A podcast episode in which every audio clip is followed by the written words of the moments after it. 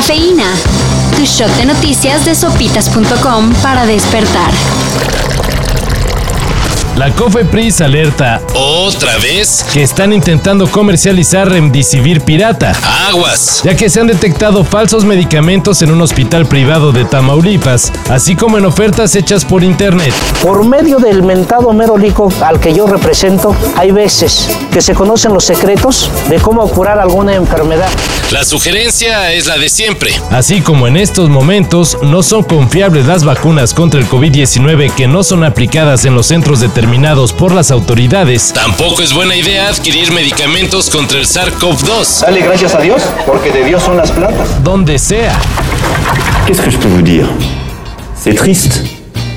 C'est triste. Siguen saliendo detalles del espionaje realizado con el software Pegasus, Pero ahora no en México. sino en Francia. Según la investigación internacional coordinada por Forbidden Stories, El presidente Emmanuel Macron fue blanco del hackeo por parte de una agencia de inteligencia de Marruecos. esto en 2019. Ante esta información, el presidente francés no se ha pronunciado. Al parecer anda más ocupado con el tema de la vacunación. Ah, y en México, la FGR confirmó que NCO Group Empresa propietaria de Pegasus tenía una operadora en México.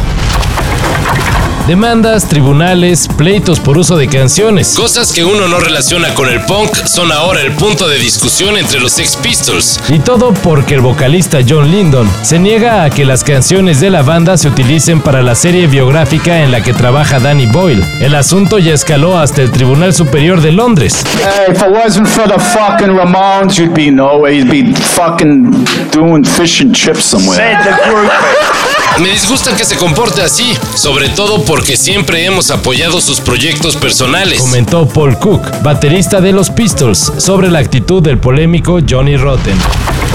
Se acerca la inauguración de los Juegos Olímpicos. Pero también ronda la posibilidad de que sean cancelados definitivamente. ¿Qué qué? Así es, el jefe del comité organizador de Tokio 2020 Toshiro Muto. no descartó que de último momento todo el máximo evento deportivo sea cancelado. Y pues sí, todo debido a la creciente ola de nuevos casos por COVID-19 que se reporta en Japón. Según Muto, todo dependerá de las cifras de casos nuevos.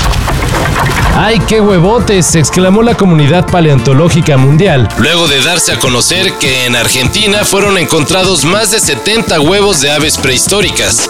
A Drogo no le servirán los huevos de dragón en las tierras oscuras. Véngalos. No me fueron dados para vender. Según los especialistas, las muestras podrían pertenecer a especies que vivieron durante el periodo Cretácico. Hace más o menos 85 millones de años. Los huevos fueron hallados durante el monitoreo de una construcción realizada en la Universidad Nacional de Comahue, En la provincia de Neuquén. un lugar ya legendario para los paleontólogos, ya que constantemente se hacen descubrimientos de este tipo. Para esta mayor información, En sopitas.com. Cafeína.